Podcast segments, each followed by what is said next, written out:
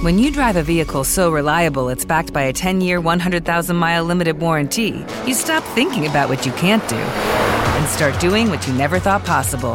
Visit your local Kia dealer today to see what you're capable of in a vehicle that inspires confidence around every corner.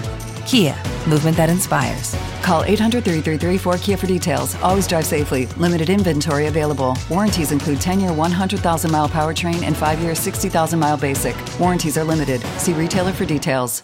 With the Lucky Land slots, you can get lucky just about anywhere. This is your captain speaking. Uh, we've got clear runway and the weather's fine, but we're just going to circle up here a while and uh, get lucky. No, no, nothing like that. It's just these cash prizes add up quick. So I suggest you sit back, keep your tray table upright, and start getting lucky. Play for free at LuckyLandSlots.com. Are you feeling lucky? No purchase necessary. Void where prohibited by law. 18 plus terms and conditions apply. See website for details. Go get 'em, Tiger. Row. We're all behind our baseball team. Go get 'em, Tiger. Welcome to a special edition of Tigers SRD here on SportsRadioDetroit.com. I'm Roger Castillo alongside me. Hookslide will be joining me this evening as we welcome a very special guest. He wrote a fantastic book, and it is called the uh, October to Remember, 1968, the Tigers and Cardinals World Series, as told by the men who played it. His name we we have on the podcast this evening is Brandon Donnelly. Brandon, how you doing? I'm great. Thanks for having me. And uh, it's great to talk about this Tigers with the whole weekend just wrapping up. And for anyone who saw it, it was a great ceremony at Comerica Park. And uh, hoping the word about the 68 Tigers is kind of getting out that, you know, how great a team they were. Yeah, and and in that ceremony, you looked at the ceremony on Saturday. Was fantastic. Seeing the, the gentleman come out there, throw the first pitch, Dan Dickerson being the MC, and eh, for this team, this is a team that had had documentary on HBO uh, that Liev Schreiber did an excellent job of uh, narrating. But this is a team that you know brought the city together. But the, one of the one of the things I want to start with in your book that I really there was a quote that I think is just fantastic, and it was from. Um, from from a book. It was from taken from uh, from one of the verses in the book from uh, the glory of their times, or excuse me, I'm sorry, it was the um, e- e- I can't say it correctly, but um, yeah, thank you. And and the book and the quote that I loved was, "To everything there's a season, and a time for every purpose under heaven. a Time to be born, a time to die, a time to plant, and a time to pluck up from which it was planted." And that really set up your quote, uh, quote for October baseball. And how did you get how did you get started? Where what did this idea come about, and, and how did you go about going across the country to interview some of these great, great talents? Well, it, it started with uh, the the book that uh, whose title is comes from that that uh, line from Ecclesiastes, "The Glory of Their Times," which for anyone who's not familiar with it, it's a book from the 1960s where a guy, Lawrence Ritter, drove around the country interviewing players from the 1910s who were just from a completely different era when you know they made no money at all. That people talk about today, like people in the '60s made no money, but the guys in the 1910s really made nothing, and the game was so different back then. So he documented um, just through oral history and recording on audio tape uh, these guys' memories, and the whole book of his is the interviews themselves, the cadence of, of the players, the, the rhythm, the way they talk. And I was always fascinated with that. There's a lot of sports books I read that might be well done on some level, but I always feel like uh, it's indirect in the sense that I'm listening to an author's take on something. I always, you know, I want to hear not a paraphrasing, but the actual, like, how does this guy talk? What does he think? What is is this the edited version? What am I getting here? So I wanted to do something similar, and I didn't know quite uh, in what format or what it would be. And the the final idea came together when I went to the 2016 World Series. Uh, I was there with my dad watching our, our hometown Cubs team and I felt like there was something special about the World Series being there. I mean, it it felt special even before going, but it really hit me just witnessing that whole thing. So I thought, well, what if I combine this oral history thing with you know the baseball history and then the World Series? And I thought I should do a very limited focus on the World Series of some time ago, and then 50 sounded like a good round number. I looked up, you know, what happened 50 years ago, and Tigers Cardinals 1968. That kind of that was how it all came together. And then from there, it was you know look up which which players are alive, which players aren't alive, try to reach out to them, and uh, the rest uh, became one long road trip to try to find them.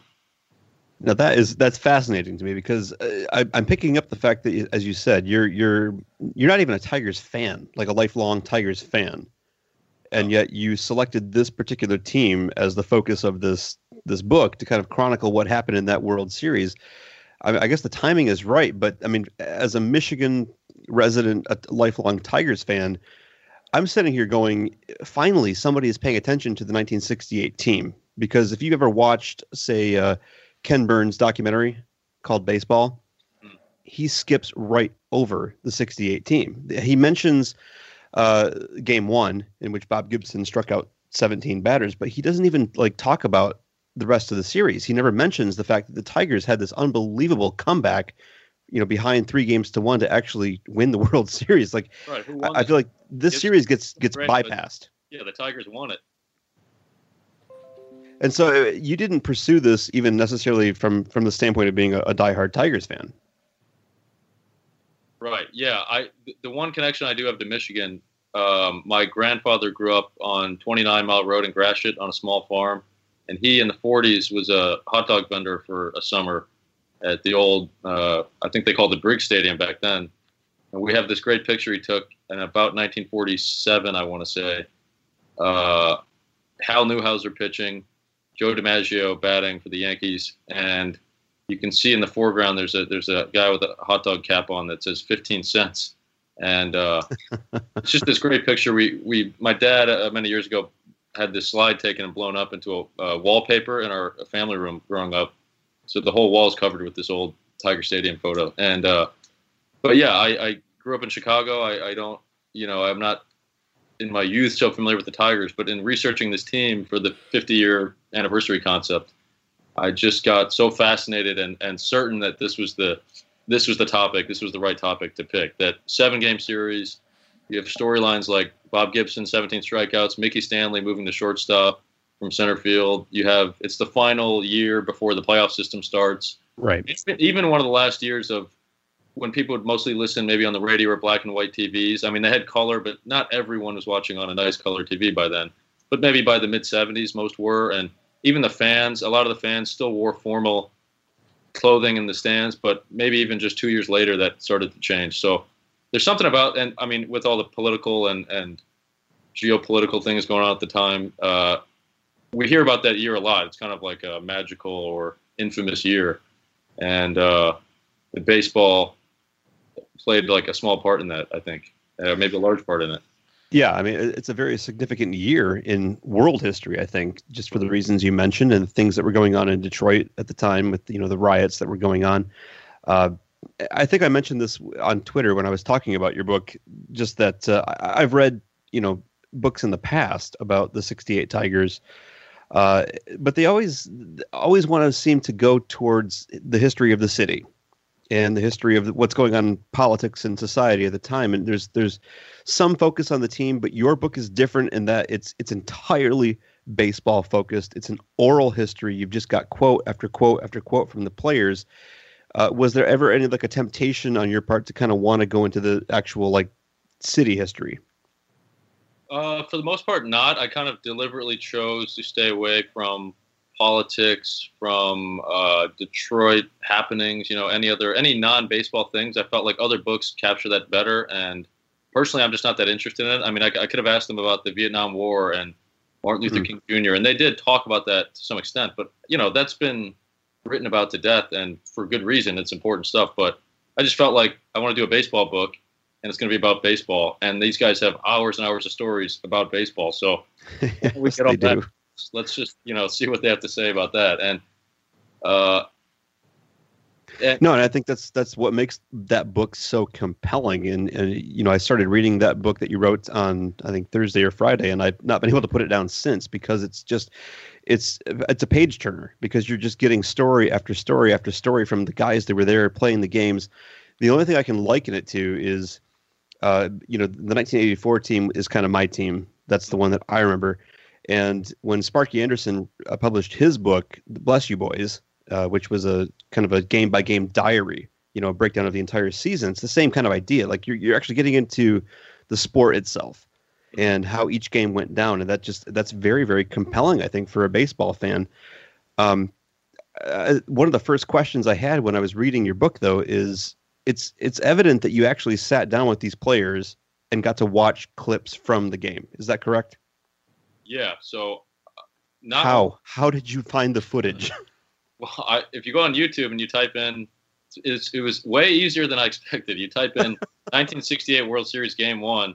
There's a YouTube channel that has the entire game on there. I'm like, wow, okay, uh, that's not going to be so hard. I was thinking I'd have to go on like some obscure MLB website, order a DVD, convert the file, and you know, like yeah, right. Yes. that. So it's on YouTube, and uh, from there, I took, I did like a quick time. I don't know what you call it, but kind of like a video screenshot where you screen record it, and I would, I would clip, you know, like a, a 30 second portion of that longer video and just show. If I'm talking to John Hiller, who pitched only two or three innings in the series, I'd, I'd clip his when he walks out onto the mound and he's pitching to Lou Brock or so whoever, and I just show him that and say, you know, what do you remember about this? And with more important players uh, or more important plays and significant players, let's say the, for example, the Kaline home run in Game Three. I interviewed Kaline who hit the home run, Ray Washburn who pitched the ball, the breaking ball mistake pitch, and Tim McCarver who called for the pitch.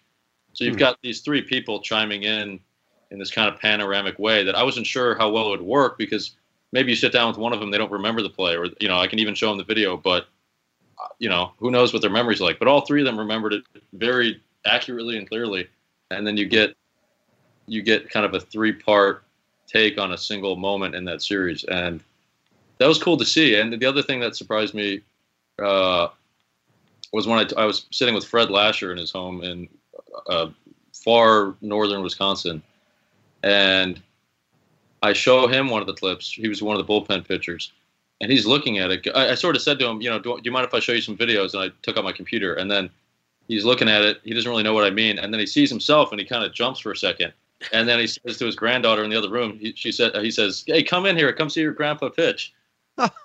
Nice. And I'm thinking like, oh, they must not, you know, maybe the girl's eight years old, she hasn't seen it. He goes, I've never seen this. He said he's he's never seen himself pitch ever.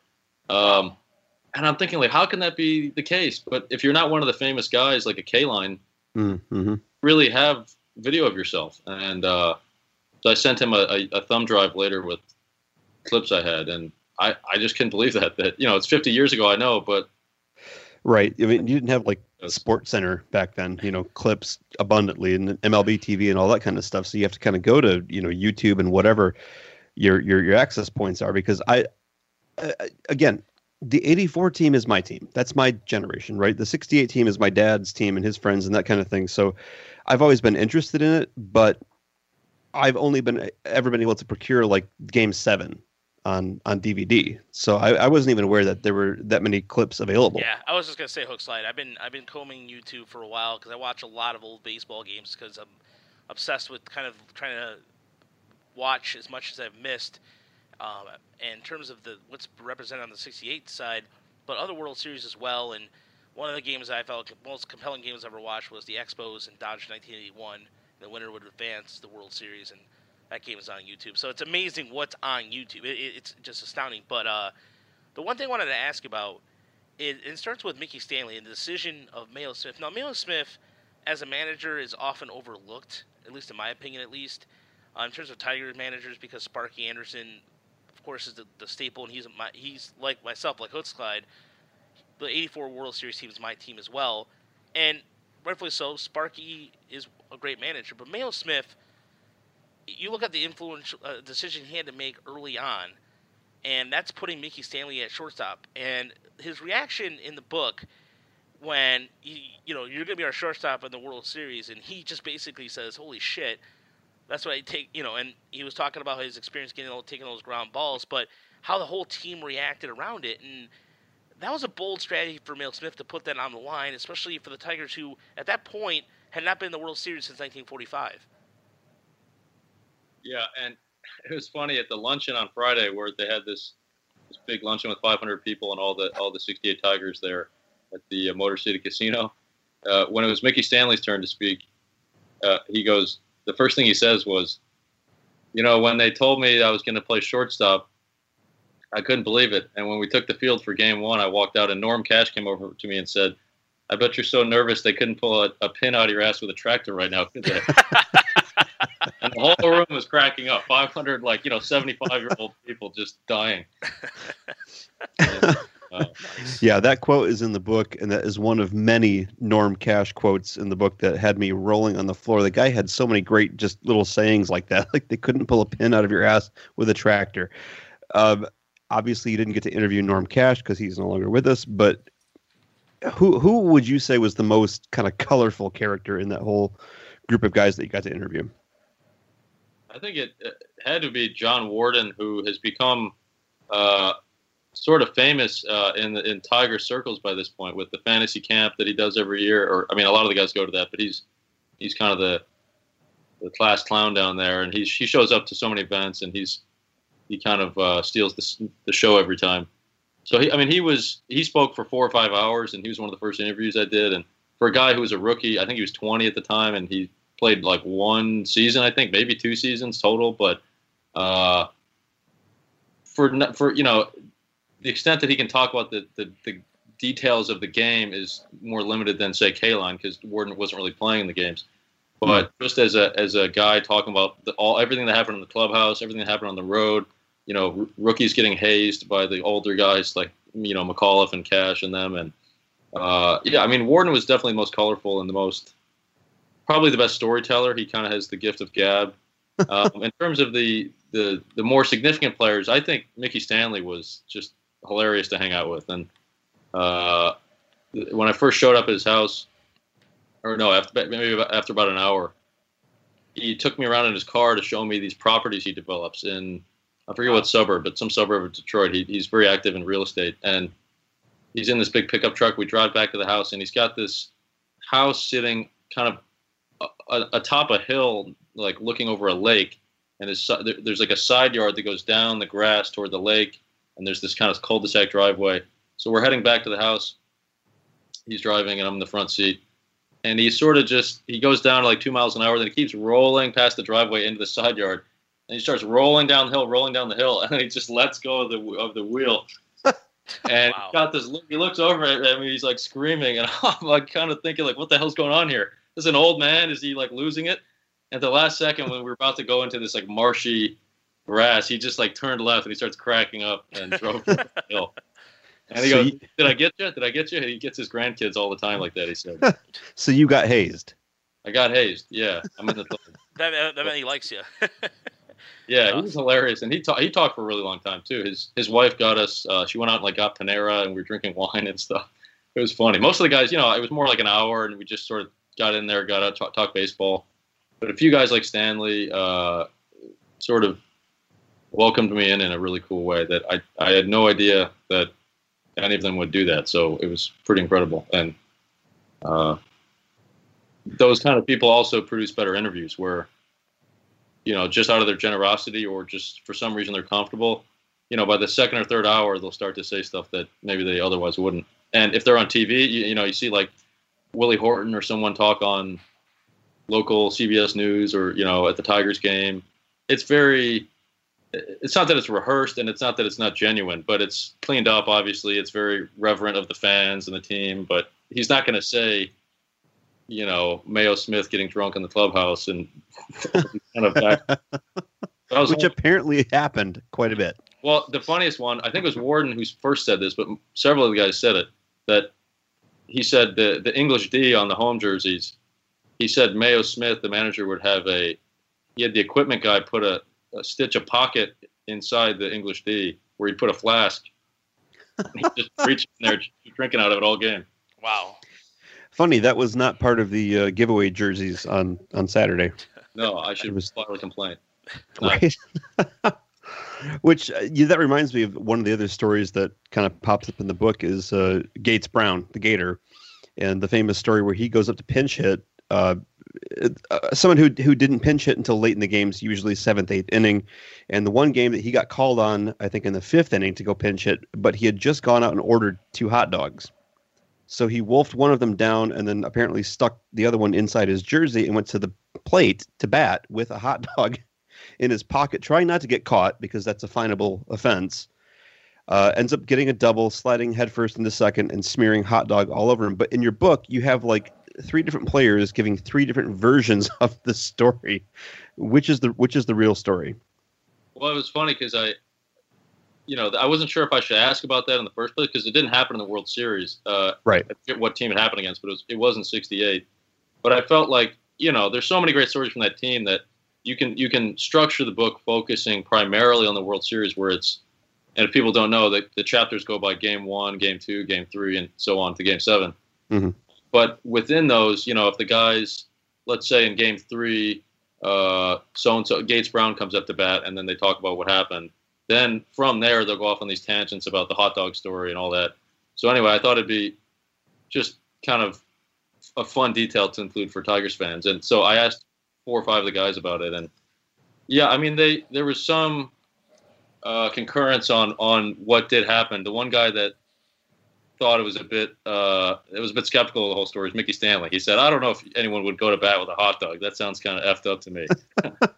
And that's what's so bizarre is that here's a guy on the team who played in the games saying, "I'm not sure that ever happened." But it's all like the bullpen guys who who seem to be talking about it the most. And and Gates, I bet if, if I could have talked to him, he passed away a few years ago. He, I said Warden and Stanley were the kind of the most fun guys. I think Gates would have been the best interview, at Mhm. least in just like an entertainment value level, because the way they talked about him, all of his teammates, made it sound like he, I, I don't know, he was the guy. He was he was just sort of this character and this. I mean, not even just a clown. I mean, he was a real leader on the team too. But he would make everyone laugh with.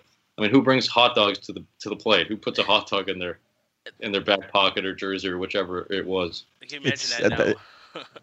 yeah, it's, it's insanity. Like, I and the thing with that too is, uh, you know, a lot of Tigers fans might be familiar with a lot of these stories, which whether it's uh, uh, K, Kaline's single in Game Five or the the Gates Brown hot dog story. But what I was hoping to do with this book was even so. There, I think there's some stories in here that haven't been told or no one's really familiar with, but the ones even that have been told, and you know, everyone's heard of the hot dog thing. I was hoping to tell it in a way that still feels fresh, with eight guys telling the real. Uh, you know they're telling it at length they're telling it from a few different perspectives they're telling it with as colorful language as they like and i think it's worth even if you're going to rehear the story i thought you know it's nice to rehear it in, in a in a new way from you know in their own words that it kind of repackages it in a way that's fun yeah, no, for sure, because that's you talk about wanting to make a fresh story, and you know, again, I, I feel like the world that I live in, the baseball world that I live in on Twitter and blogs and that kind of thing, like there's not a lot of people that even talk about the 68 team that much again because it's it's so long ago that our generation has kind of forgotten, which is why I'm glad that you have this book. You know, it gives this generation a chance to reconnect with that. I I feel like I'm a little bit strange, you know, in, with uh, my own peer group because I actually have read about the 68 team. So I had heard the hot dog story, but it was such a distant you know memory for me that reading it again in your book was like oh that's right i forgot about the hot dog story and i had certainly not heard it you know from several different perspectives so it was it was definitely a very kind of a fresh outlook Yeah, especially the aspect too of Ernie Harwell. You at the time, like, until I read there was this book, and then reading that he was the music director, and that was such a strange time for a broadcaster to have that he had those kind of titles. Like he was doing all those multiple things with the Jose Feliciano, Feliciano, who by the way did a really good job at the anthem, but just how people were that upset that he was he did his version of the anthem and that part and also you know bringing in a guy like Tony Kubek who really he's, the first color guy in baseball that was on television this is a guy who this was his first World Series um, and he was I believe this was his first World yep he was this was his first World Series he was doing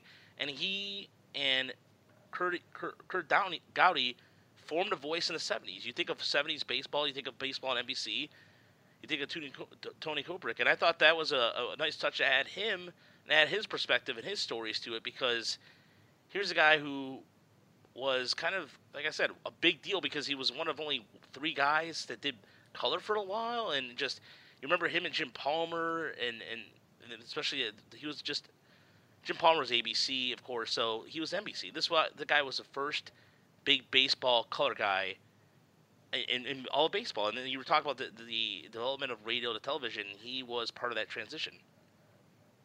Yeah, he well, and, and what was special about him too is that he played in several World Series, and I forget how many it was and how many he won, but I think he won maybe five with the Yankees and played in seven total, something like that. And he retired early, which it's surprising that I'd be able to talk to a broadcaster from 50 years ago because normally they're at least 40 at the time, and most of them aren't going to be around or able to talk. But he was, I don't know exactly how old he was, but I think he was probably like 32 at the time because he retired early and got right into the broadcasting uh, for 68. So he was great because I thought, you know, once I got a lot of the players and uh, I had gotten a few of the Cardinals at that point and, and not the whole group yet, but I thought, you know, I've got a lot of material, but I wanted maybe a couple voices that were non-players off the team that could put things into, into context a little bit.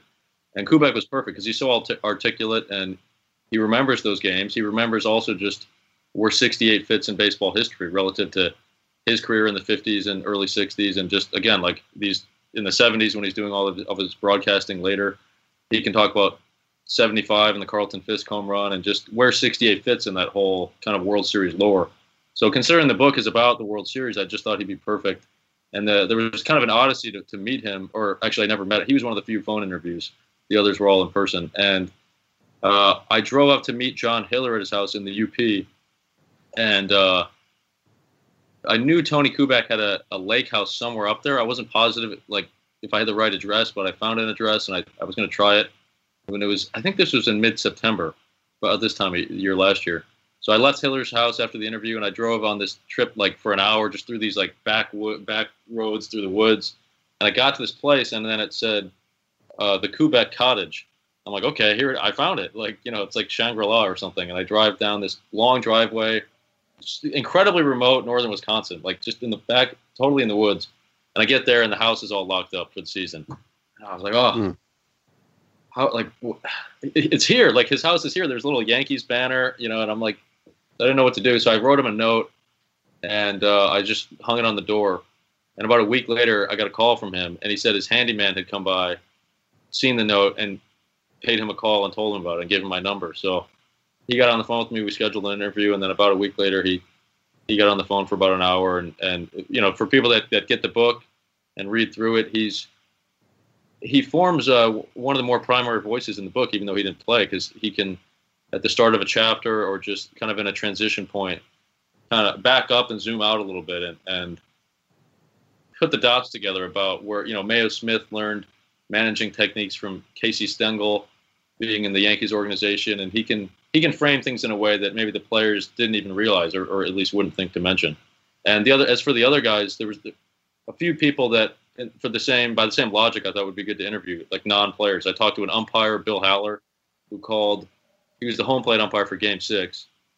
Um, I tried to talk to Doug Harvey, who earlier this year passed away, and last year he was. I, I heard that he was very ill, so I wasn't able to talk to him. But he was the umpire for the famous play at the plate between where Lou Brock uh, collides with Bill Freehan and Doug Harvey mm-hmm. made the best call of his life. He called Lou Brock out, but so I wasn't able to talk to him. But Bill Haller's in the book, Kubek, Jose Feliciano, I, I called, and he talks about his national anthem, and there's a few other people in there that sort of put things into context, or at least just give details that the guys on the field, when they're playing, they might not know all the other things that are going on that maybe an umpire would see. And I thought that fills it out a little better. I would love to hear more about the process that you went through. You know, you, you sit down, you decide, I'm going to write this book, I'm going to interview these guys. Uh, I wouldn't even know where to begin at that point, saying, okay, how do I find John Hiller? How do I find Mickey Stanley? I mean, do you, do you go to the yellow, not the yellow pages, the white pages? You know, like how do you find these guys? Make the initial contact. Did you find them to be welcoming? You know, at, at first approach. How did that go? Yeah, well, I had the same thought you had. I, I, I came up with the, the book idea, and then I reached out to publishers, and a few of them liked it, and one of them uh, said, you know, go for it, and I got this contract. But then I'm like, I, I didn't even feel so excited about that because I go, well, I don't know if I can even pull this off. I don't know really if this is going to work, but I'll right. give it a go. And uh, the main thing I thought was be very uh, hesitant to take no for an answer at, at any point. Like I was expecting a lot of no's, and I just felt like you, it's not going to go so smoothly. And if you're persistent, maybe you'll get to these guys. And I, you know, I don't know if that was a guarantee, but I was just thinking that should be the mentality. So I started off by looking up online. I don't remember what website, but a series of websites that where you can type in someone's name and find an address. And I had no idea if they're accurate, but I kind of uh, cross-referenced them, I guess you could say, and, and figured out like, okay, Dick Tracewski seems to be living in this place, or at some point he did. And I sent letters out to all these addresses. And about a month went by, and I didn't hear anything. And then at the end of that month, I got a phone call from Dick Tracewski, who was one of the bench players on the 68 team. And he was one of the coaches on the 84 team, uh, and, Right. and even beyond that. Uh, so he called me, and he, he sounded like he was interested, and maybe he'd think about setting up an interview and this and that. And he lives out in Pennsylvania.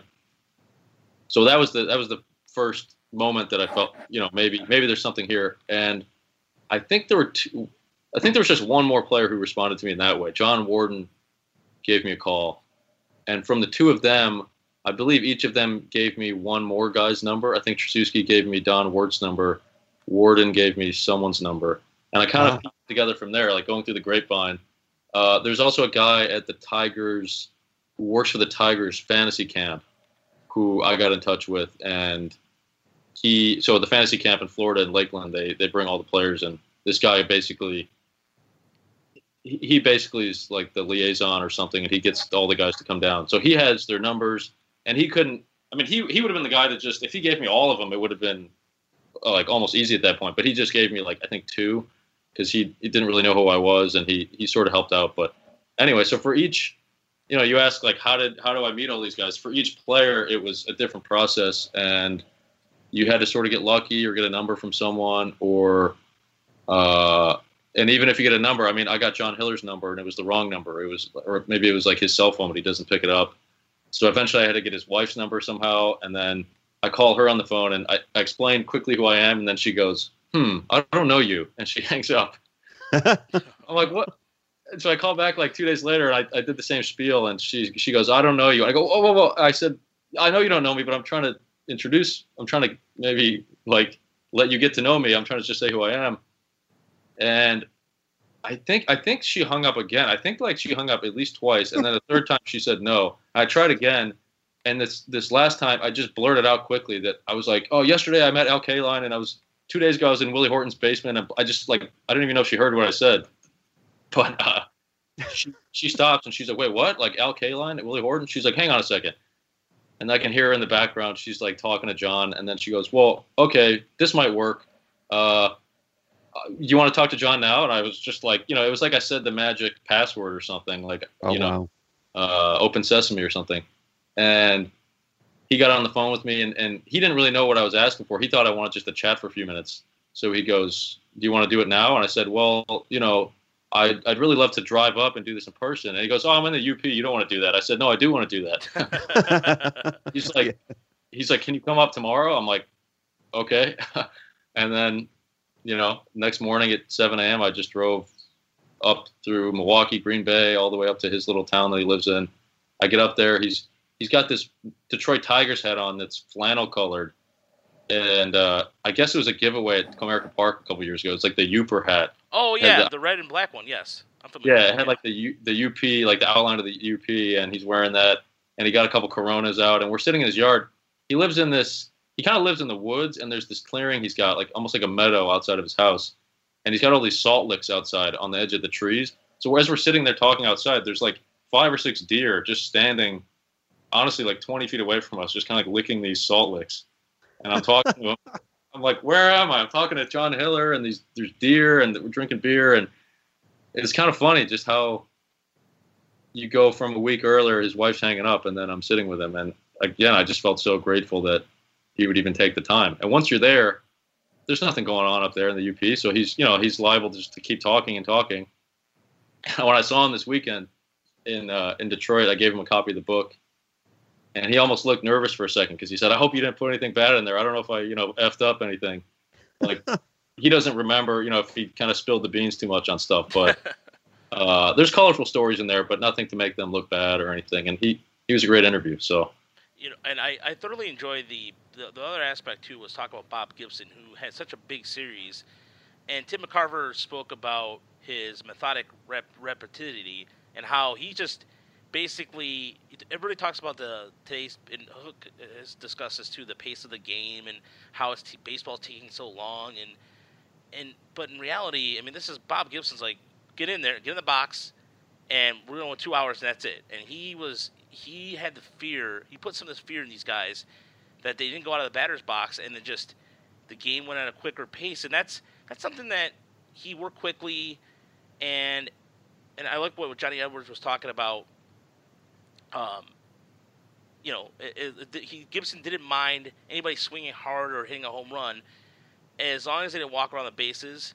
So if if that was, he'd be a little thing of just showing him up, and that was like, no, you're not gonna do it on his mound on his time, and that that's quite an intimidation factor going into that. And how the Tigers came overcame that in game one, the players kind of spoke about that a little bit, rallying around a guy who was just that imposing. Yeah, the funny, the funniest thing to me about how they described it was, I talked to Tom Matchick, who was a bench guy who pinch hit in that game, and he goes, "Gibby didn't get me. He didn't get me." And I'm like, I look up what he what he's talking about, and he so he, what he meant was that he didn't strike out. He like popped out to second base or something, but Uh-huh. he was proud of himself for not being one of the 17 strikeouts. And you're going, that's how good Gibson was that day. That it's a badge of honor, or it's a badge of uh, like it's like an accomplishment to round out to second base. Um, and McCarver had a quote too that was very compelling and, and shed light on just how special that day was for the Cardinals. That he was saying, and you hear about this on MLB Network even now, that there's uh, people are so much more willing to strike out these days. I guess I, what do they, they call it? Like the three true outcomes. I think where Yeah. Yeah. people don't see it as such a negative, I guess, and uh, maybe because you avoid the double play or for whatever reason. But what Carver was saying back then, the players just had so much pride about not striking out. So to strike out 17 guys, each of whom would much rather just tap like a grounder if they can to avoid the strikeout. You almost have to add like a multiplier of like it's almost like you stuck, struck out 24 guys. And the fact that you we've never seen anything like that since. I don't know what the closest strikeout number has been since. I mean, he broke Koufax's record, which was 15.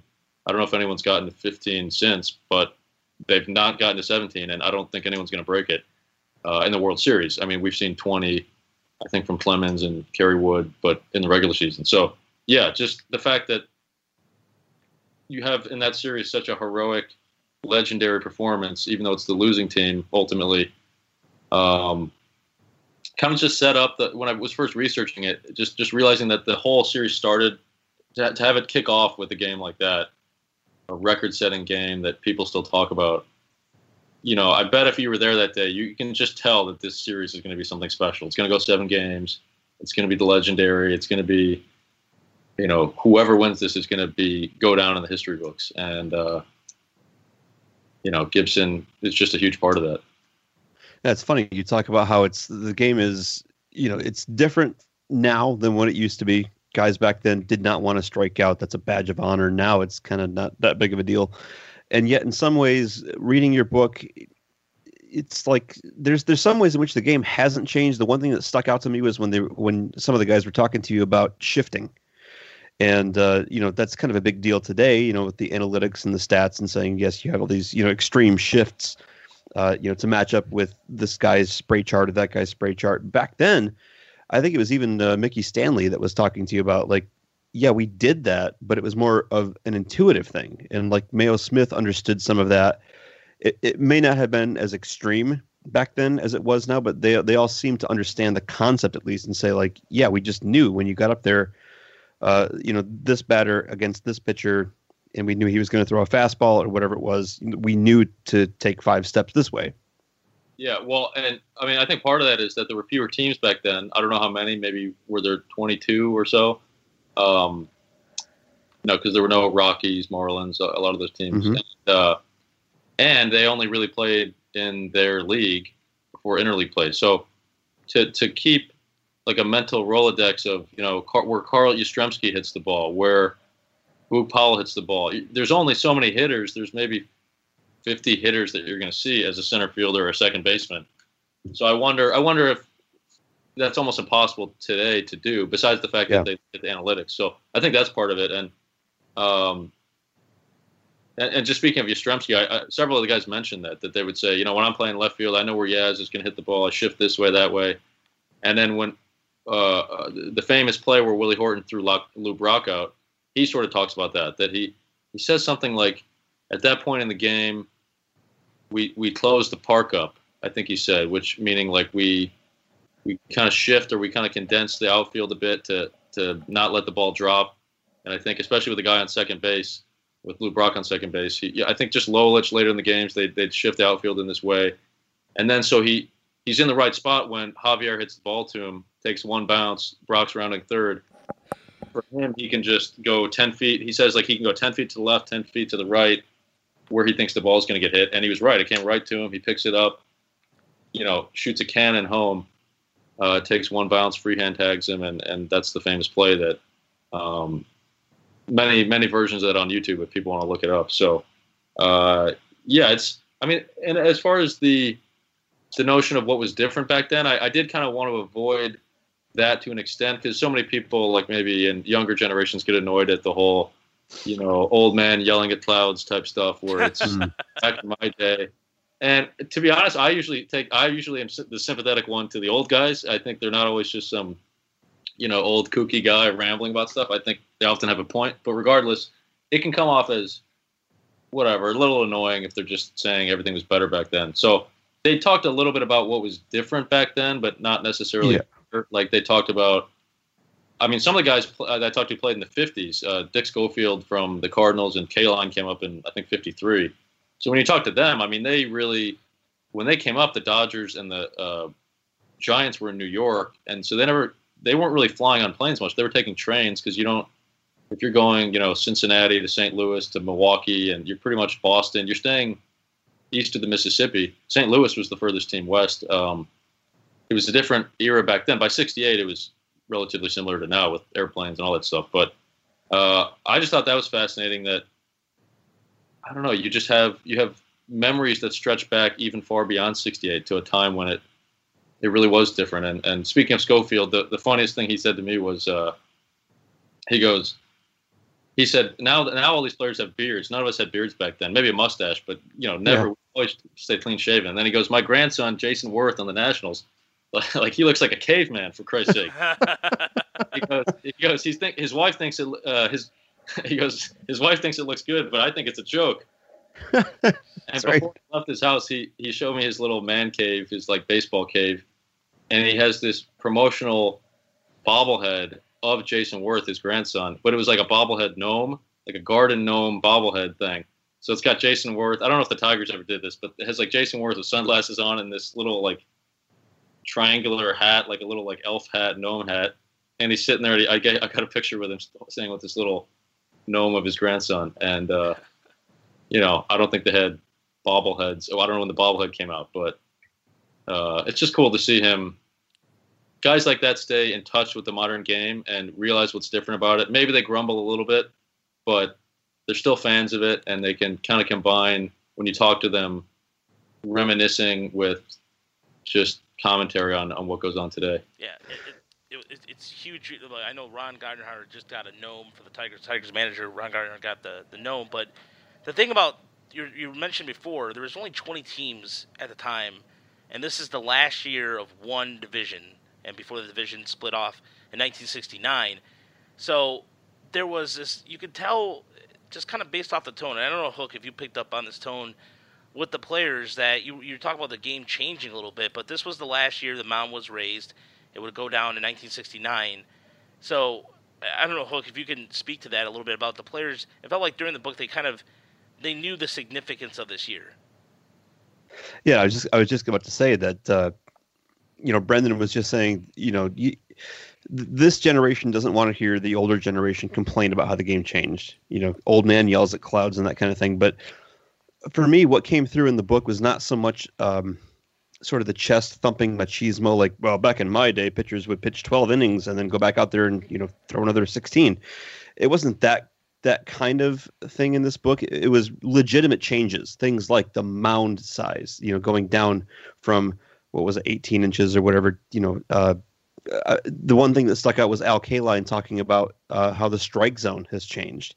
How it used to be, you know, chest high and down to the knees, and now it's like belt high and that's it. And I loved that section in the book where where Kaline talks about uh, talking to Justin Verlander and saying, "Man, if you pitched back in my day, you would have been a 30 game winner easily." Because now pitchers today have to deal with this like really tight strike zone and still be excellent and they are this year. Like has been a huge year for pitchers, and they're doing it with a strike zone that is much much smaller than what you know someone like Denny McLain had to work with, you know, back in 1968. And uh, I talked to Denny McLain a couple years back about some of those changes and said, you know, you're the last guy to win 30 games in a year, and is that ever going to happen again? And he said no, because they changed the mound height, and that was such a big deal. So it's I, I appreciated that about the book. That when players are talking about how different things were in the past, these are legitimate differences, not just mentality. You know, machismo. We were so much stronger and better back then. But um,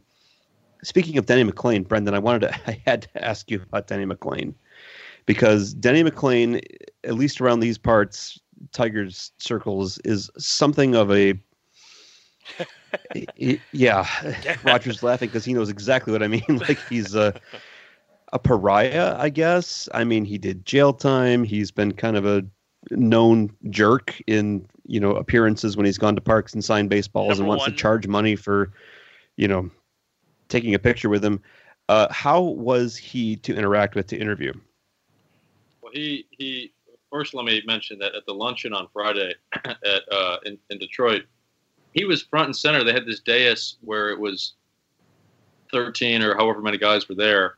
He was sitting in the front. They had the trophy on this kind of like podium, lit up, all shining bright golden.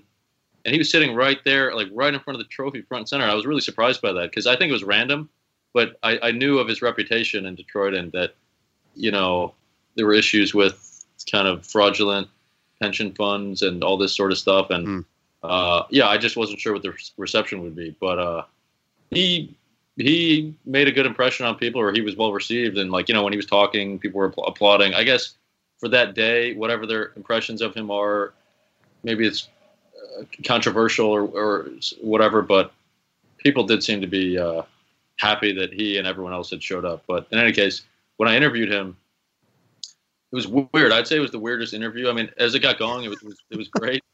But I show up and he's just moved into a new house, and uh, well, and let me rewind a second. He I I played phone tag with him for like a month. I'd call him, he'd go, he'd just pick up. He doesn't really pick up in the normal way where someone says like, "Hey, who's this?" He's just like, "Yeah," and uh, "Hi, sir. Uh, you know, is this you know Mr. McLain? And he goes, "Yes." And, you know, he's just this very curt and blunt. So anyway, I got I got like a hold of him a few times, and he kept saying, basically what he was what kept happening was that he was at these signings that you mentioned. He all summer he was he would just be in Knoxville, Tennessee, or Durham, North Carolina, at like ballparks, just signing ball. That's kind of what he does. So he'd yeah. be in the middle of a signing, and I'd catch him at a bad time. So anyway, he kept saying, "I'll, you know, maybe next month." And then the one day he picks up, and then he just right away he says like, "Yeah, could you come tomorrow at like 10 a.m.?" And I go, uh, "Okay." and and then he pretty much just hung up after that. So then I show up. I'm not even sure if he like remembers that he agreed to this. I show up. There's all these moving vans outside. I don't even know if it's the right house. I'm like, ah, like what's going on out here? It's kind of weird. It's kind of like that scene in, in, Wedding Crashers where he goes to the uh, Chaz. He goes to the Will Ferrell's house and he's like, he doesn't know what's going on. he comes down the stairs. So I go in there and there's a couple people kind of in the room and there's some guy with like a, a White Sox hat on I'm kind of in there, and then like Denny's sitting on the couch and he's on his phone, and then he sees me and he, you know, we like say hi and he, he brings me in, but it was a little odd, and I don't know why he picked the day that he moved into the house to talk to me, because the whole time he kept saying, about like 45 minutes in, he said we got to go to the bank because we just moved in today and we got to take care of this, and then the mechanic is coming by to fix uh, like the boiler. And he had said all this stuff going on. I felt bad. I felt like I was intruding, but then again, he told me that that was the best day. So uh, in terms of the interview, it was it was a good interview, and I was really happy to talk to him. But uh, it, he was a little distracted. He had the TV on the whole time, and uh, but that being said, he and his phone kept ringing. He picked up the phone and talked to people. But what he the, the material he gave me was was really great and and very uh, let's say, candid at times, very colorful in the way he speaks. Uh, the first line of the book, I felt like had to go to him, and Oh God, that's such that's such a great opener. By Yeah, the way, congratulations on that. well, I'll say the cleaned up version. He said, he said, we knew we were gonna we knew we were gonna win the World Series. They had one effing pitcher, one. If we couldn't beat the other effing stiffs, then we weren't any good. And, It's such a great opener. Yeah. yeah, it's like that's. I think that was the one of the first things he said to me. I mean, like five minutes in, he just starts cursing up a storm, and uh, I got the tape recorder rolling, and I'm just like, this is good stuff, you know. And uh, and that's how he is. It's not like normally on TV he'd clean it up necessarily, maybe on TV, but like normally he doesn't clean it up, and then I'm giving him like a bad look at the luncheon. He he was cursing more at the luncheon than he was in the book, in front of 500 people who like paid for tickets, and I mean they were enjoying it, but I was surprised. I was like, holy shit! Like what is, you know, he's just really going for it. Yeah, he's. Uh, I mean, when he was on radio, I mean, he knew how to stir people up, and he was for a long time with Eli Zaret. They had a really good radio show, and that was he was dominated that market. So he's he's a guy. He won't you won't forget. He's just I, I don't know. It's uh whether you like him, hate him, whatever. He he is who he is, and he makes no bones about it. So. And October to remember, 1968, the Tigers Cardinals World Series, as told by the men who played it. Brendan Donley, you can find it anywhere. Amazon. Where else can you find this great book? You can find uh, if you're in Michigan, it's at every Barnes and Noble and a couple other stores, and then otherwise, and I'm hoping it'll soon be in national stores uh, if it if it does really well, and uh, otherwise, yeah, Amazon.com, BarnesandNoble.com. All right. And uh, one thing I just wanted to mention, Sure. uh, finally, uh, I don't know if you guys noticed, but the well, the hardcover has a photo insert in the middle that turned out really nice, and about eight of the photos are from AP and might be familiar, familiar to people. You know, you've seen pictures of Gibson and, and Brock and, and those guys. But then I went to the Wayne State archives. There's Tony Spina, who was a photographer for a long time for I think the Free Press. He has these archives there, all of his photos, and I went through all the negatives, looking at them on a light box, and I picked I think it's ten or eleven of the 25 or so photos are never before published photos from this Tony Spina collection, and uh, they're really cool. I mean, it's just stuff you, you they're not online or anything, and uh, you got pictures of guys in the book, Kubek, McCarver, uh, McLain, all those guys, and and I kind of couldn't tell what they looked like at first, looking at the negatives, and then when when the woman at, at the archives converted them, they were just amazing. I mean, they're all black and white, and, and he was kind of this legendary photographer. So for people checking out the hardcover, you know, flip through it and, and look at those. And then the other, there's the, the two final photos were given to me by Bill Freehan's wife, uh, who I spoke to. She's in the book. She spoke on his behalf. Uh, he has Alzheimer's, as you guys probably know. And she, I, I asked her if she had any personal photos, and she sent me two Polaroids of the Freehand home the night or the day after Game Seven. It was totally TP'd. They put posters all over the house in the garage, and it said like, "Here lives Bill Freehan, world champion," and it was hilarious. These days, a lot of the players don't even live in Michigan necessarily, or if they do, it's you know some giant house that you don't really have access to. Yeah. Oh, they lived in this very down to earth kind of neighborhood with neighbors who knew them, knew where they lived, and uh, it's pretty cool just to see. Uh, she scanned those and, and sent them over, so those are in there, and it's just it's not something you'd see for you know the World Series winner of 2018. So do you have any like book signings coming up? Uh, I'm arranging those now uh, at the Barnes and Nobles across Michigan. Those will be the most likely places I'll be. I've been in touch with the stores, and I stopped at a few of the stores and signed copies over the copies they had. So I forget which ones, but I bought six or seven. If you pop in, you might you might find a signed copy, and otherwise, probably early October, I'll be back out there uh, just to coincide with the actual 50th uh, anniversary. And I would imagine that any of those events you'll be announcing on your Twitter account at big underscore inning. Yeah, yeah, I'll announce it there, and uh, uh, I don't know if people follow like the Barnes and Noble stores on, on Facebook or something, but I think they put out uh, a little blurb as well. So, So, uh, la- last question before we bail out here, because I know Roger's got to go. But uh, any chance you'll be tackling the same kind of a project for the '84 team in the next couple years? Please. well, the original the original idea was to do the same concept for every year for every 50th anniversary. So I started work on the 69 World Series, 69 Mets and Orioles. I'm not sure it's going to work. It's I got one. I interviewed Ed Kranepool, and I'm, I'm trying to figure out if it's going to work or you know if it's in the cards. But I guess you know if that happens, if I become the World Series oral history guy, then in how many years would it be? 15 years, 16 years, 84 will come up. But you know that's kind of a far way off. So maybe I can just skip ahead and do like you know the 30th, or no, it's beyond 30, right? Yeah, yeah. I have to do like the 40th or thir- whatever. I maybe just forget about the anniversary and just go for it. So I know the 84 team's huge, and I'll keep that in mind. Let's just say that. Good. Yeah, 20, 2024 would be the 40th year anniversary for the 84 team. So You- Also, you can check out his website too, big inning, uh, big uh, dash inning.com. I was checking out your website earlier, and some of the, il- the illustrations you have in pen are really cool. Uh, if you go to the image archive, you check that out. That's really cool, and that's a site that kind of goes over some uh, the blog site. I thoroughly enjoyed that too as well. So great work on there. Yeah, well, thanks so much for having me. It's great to talk to you guys and talk to people who are so uh, such Tigers diehards. And I met a lot of people like you guys at the game this the two games this past weekend. Just you know, you're just kind of in the line to get a hot dog, and people are chatting about 68, kind of obsessively and excitedly, and it was just really cool to see that all the people that came out. So yeah, great to talk. Thanks for having me, and uh, hopefully people take a look at the book and, and kind of learn all these little stories like the hot dog story and, and all the rest. Thanks again. Okay, round two. Name something that's not boring. Laundry? Ooh, a book club. Computer solitaire, huh? Ah, sorry, we were looking for Chumba Casino. That's right. ChumbaCasino.com has over 100 casino style games. Join today and play for free for your chance to redeem some serious prizes. ChumbaCasino.com. No purchase necessary. Where prohibited by law. 18 plus terms and conditions apply. See website for details.